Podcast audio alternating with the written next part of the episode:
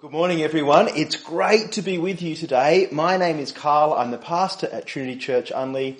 Thank you for having me in your lounge room, or at least at your dining room table, or wherever you are watching church online today. Today is one of those great passages in the Bible, but it's also one of those passages that can be a bit hard to read. It's hard because it uses the word submission. And I want to acknowledge up front this morning that these words in this passage have been applied in terrible ways in the past. But I think it's also fair to say that these words have more recently been ignored or dismissed as being irrelevant to the modern world. I hope you see today that these words are not irrelevant. But before I start, I want to be really clear today. Husbands, if you're expecting this passage to justify any sort of oppression towards your wife or any other woman, stop. Please speak to someone about that and get help, because there's no justification for that sort of behaviour in this passage or indeed in any part of the Bible. And here at Trinity Church Unley, we want to be a church that stands against injustice and oppression and abuse, because we think that's part of what it means to follow after Jesus. Today, I'm really grateful to be able to benefit from a talk that Andrew Heard recently gave on this chapter of the Bible. Andrew very helpfully pointed out the big idea of this passage, and I hope that becomes clear to you today also. Well, given all of that preamble, here's where I want to go this morning as we work our way through this passage. I want to do three things with you. Firstly, I want us to look at the immediate context of this passage. Secondly, I want us to see that there are two pairs of relationships on view in these verses, 22 to 33 particularly.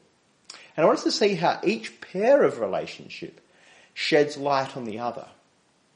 And then thirdly, I just want to ask with you, where does that leave us? So firstly, I want you to see the immediate context of this passage. Remember that we're working our way through Ephesians. In the first three chapters, we saw Paul lay down his theological foundation. And then starting in chapter 4, we've seen him apply what he said to the way that we live our lives today.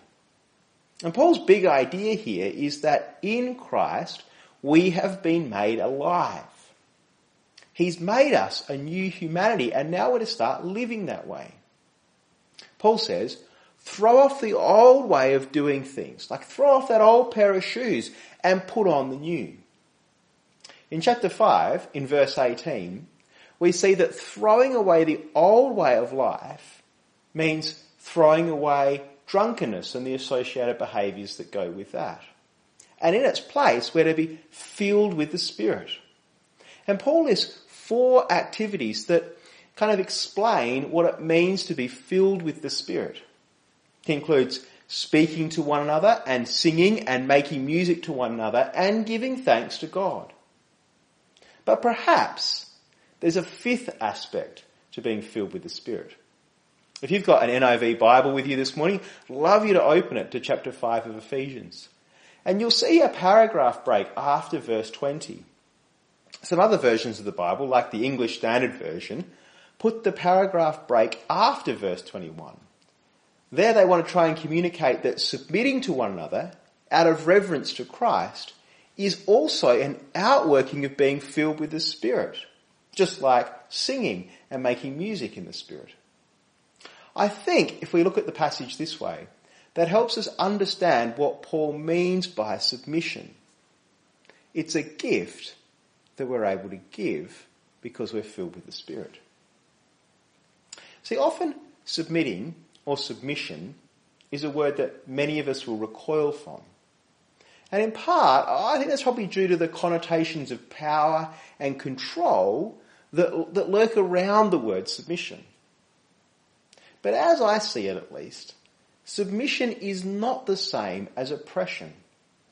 This week I read these words in a blog that kind of crystallised my thinking of this. This is what the word said.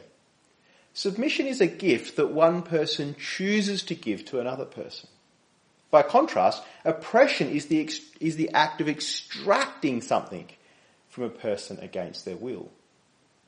Here in verse 21, each of us is being called to submit to each other as an outworking, I think, of being filled with the Spirit. It's a gift that we can all give.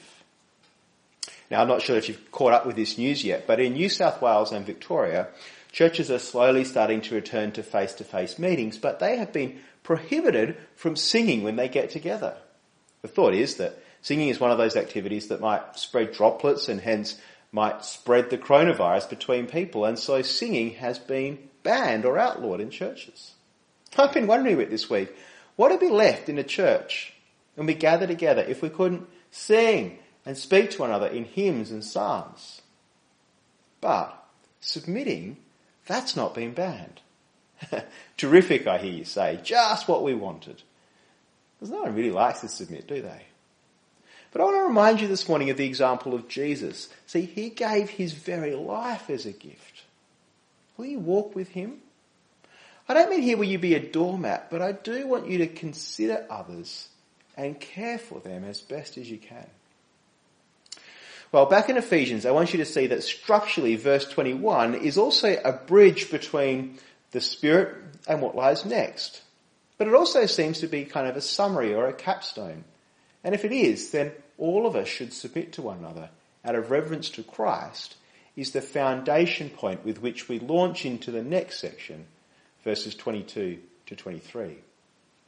Now, at first glance, these verses seem to be speaking to wives first, and then husbands. As I see it, the bulk of the instructions here are for husbands, even if the passage does start by speaking to wives first.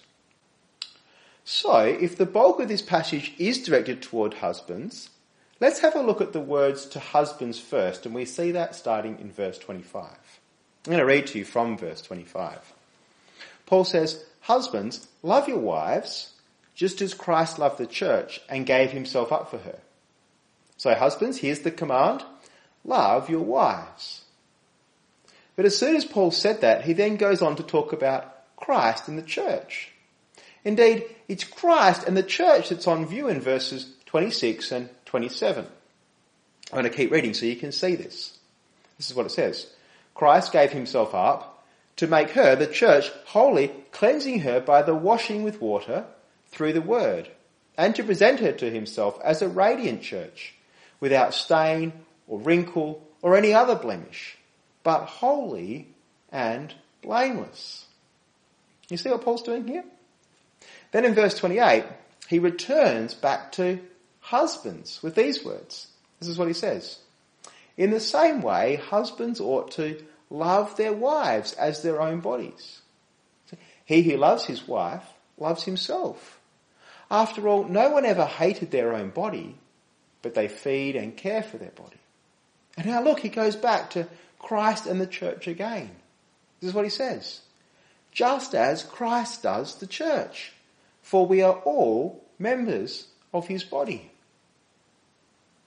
In verse 31, Paul quotes from Genesis chapter 2. Remember, Genesis chapter 2 is right back at the start of the Bible in the time of the creation account. And this is the quote.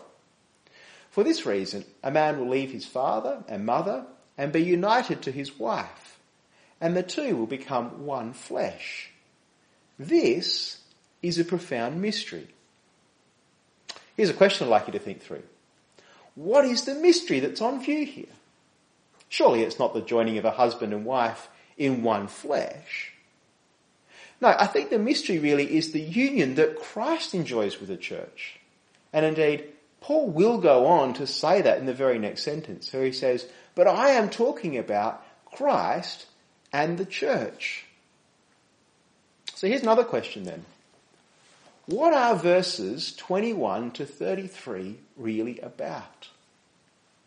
See, certainly they are about marriage and the relationship between a husband and his wife. But there's another relationship on view here in these verses. The relationship between Christ and the church. Can you see how these verses kind of address both of those relationships? And if we simply look at the number of words that are addressing each of the relationships, the weight or the emphasis in this passage is squarely on helping us to understand the relationship between Christ and the church. And so it'd be logical, I think, then to conclude that Jesus' relationship with the church is Paul's big and main idea in this passage. Are you with me still? I hope so. But here's the problem, the context. See, Paul is addressing how we live as members of the new humanity. So surely in this section of the book, he should be helping us to see how we're to live, not giving us more information on theology. So then, how do we make sense of all of this? Well, here's what I think's going on. And again, I'm thankful to Andrew Heard for the sermon that he preached recently on this, and I'm standing firmly on his shoulders, although, of course, if I misstep and fall off his shoulders, that's all my own fault. Bear with me, please. The relationship between husbands and their wives is an earthly, fleshy relationship that we all know and understand. That relationship has a number of purposes: procreation, companionship, but also, I think, part of the purpose of marriage is to illustrate or to point out the sort of relationship that Christ has with the church. These two relationships between husband and wife on one hand and Christ and the church on the other hand are interconnected or interwoven. But I think what's happening here is this. The union of human marriage points to the union of Christ and the church. So marriage is a signpost or an image of the relationship that exists between Christ and the church. And yet, the ultimate relationship, the prototype or the standard, that's not human marriage. Rather, that's the relationship between Christ and the church. Let me try and explain what I mean by introducing you to my skateboard. Just give me a sec while I go and grab it. So, here's my skateboard. And in my house, this skateboard has quite a bit of history, actually. See, back in 2015, I was riding it down the street and I was going too fast. My aim was to make a big loop at the end of the street, but instead I fell off and I broke the tip of my elbow off, much to the amusement of the rest of my family, because Dad was again doing something stupid, just like the 15-year-old that he really wasn't. But that's not got anything to do with the illustration. I bought this skateboard because I love snowboarding. And without snow, this is about the closest experience you can have to snowboarding. See, it's got a low-slung deck and big wheels. It's just designed to ride like a snowboard on the ground. And if you've ever been snowboarding before, you'll know what a great feeling it is to ride down the hill in the snow on a snowboard. And this board, although it won't replicate exactly what snowboarding's like, it'll give you the feeling. But I've got to be honest, it's actually nowhere near as good as riding on a snowboard. And also, if you're a purist skateboarder, then this board's going to let you down in that area as well, because you can't do tricks with this board. The wheels are too big and the deck's all shaped wrong. So it's not much of a good skateboard either. But I want you to imagine for a moment that you've been out snowboarding and really enjoyed that experience, and you come home to a hot Adelaide summer and you start looking for a way to explain what snowboarding is like. And if you're doing that, you might end up getting a skateboard just like this. See, this skateboard will help you understand a little bit what snowboarding is like. Today, I think what Paul is saying is the relationship in marriage between a husband and wife is a bit like the relationship between Christ and the church. Seeing this skateboard helps you understand snowboarding. Seeing a husband relating to his wife helps us see how Christ relates to the church. Can you see how these two relationships between marriage and Christ and the church are related?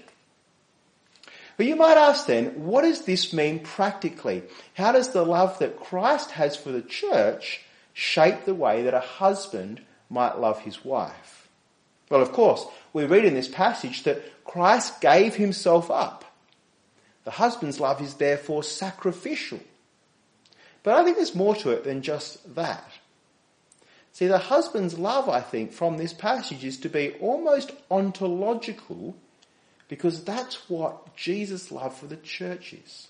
I'm going to read to you a little from a book written by Don Carson. Full disclosure here, Andrew Heard led me to this. He also read this section of the book in the sermon that he preached on this topic. But look, it's really helpful for you, so I think I want to share it with you as well.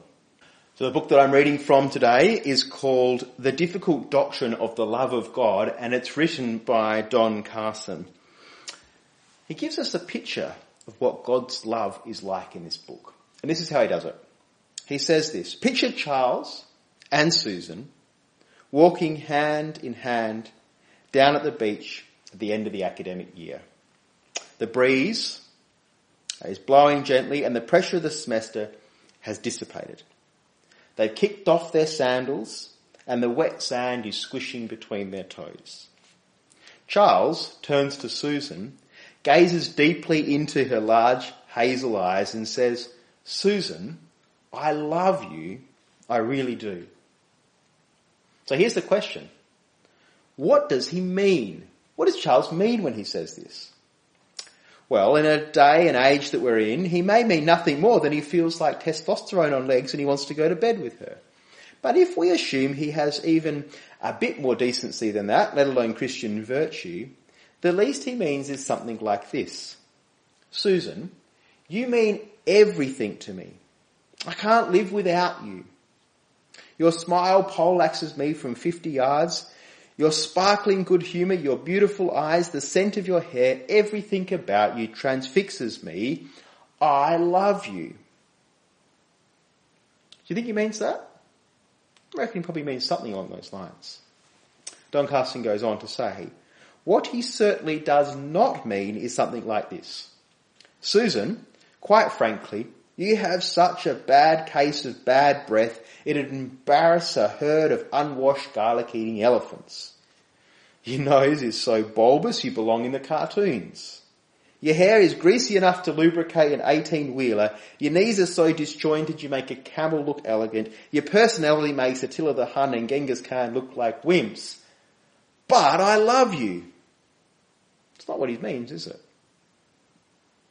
So now, when God comes to us and says, "I love you," or when Christ demonstrates his love for the church, what does he mean? Does he mean something like this? "You mean everything to me. I can't live without you. Your personality, your witty conversation, your beauty, your smile, everything about you transfixes me. Heaven would be boring without you. I love you." Is that what God means when he says, "I love you"? Well, I'm going to skip a few words, but let me keep on reading. This is what Carson says God means when he says he loves us. "Morally speaking, you are the people of the bad breath and the bulbous nose and the greasy hair and the disjointed knees and the abominable personality. Your sins have made you disgustingly ugly. But I love you anyway. Not because you're attractive, but because it is my nature to love." And in the case of the elect, that's the people who Paul is writing this letter to in the Ephesian church. God adds, "I have set my affection on you from before the foundation of the universe, not because you are wiser or better or stronger than others, but because in grace I chose to love you. You are mine, and you will be transformed. Nothing in all creation can separate you from my love mediated through Jesus Christ." It's a great picture, isn't it? I want you to see, this is what we read in Ephesians. "You were dead in your transgressions and sins, but God made you alive." It's the same story, isn't it? Husbands, that is the ideal. That's the standard. And you know what? We should try to get there. But I don't think we probably ever will, because marriage is really just a pointer as a relationship. The bigger, the far better, the more beautiful relationship is between Christ and his church. So, third point I want to look at today, what does this all mean for us? Well, one of the questions I think we need to ask, having looked at this passage, is what role does culture play in our reading of this passage? Now, I'm sure that life and culture was different back in Paul's day. And culture will have an impact on the way in which the relationship of marriage is conducted and worked out. But here's the thing about culture. By taking us back to Genesis chapter 2, as he does, I think Paul's saying that right from the very start of creation, marriage was always intended to be a signpost for the relationship that Jesus would one day have with the church. Marriage then extends beyond and through culture, and therefore we've got to be careful not to let culture influence marriage too much. I think this is also part of the reason why we should have a very high view on marriage as a church. See, if marriage is an illustration of Christ and the church, then we should value marriage and see it as important. For those of us who are married, that means we should work on our married relationships so that they are better pointers towards the relationship that Christ has with the church. And yet, and Andrew Heard made this point, and I think it's really well put, if marriage is just a pointer to the bigger and the more perfect relationship of Christ and the church, then perhaps we need to remember that marriage is not the ultimate aim or the ultimate destination of people. Perhaps our society has just too much wrapped up in the idea of marriage. I've got 4 kids. I want them to be happy, and perhaps part of that means that in some way I'd like them to get married one day.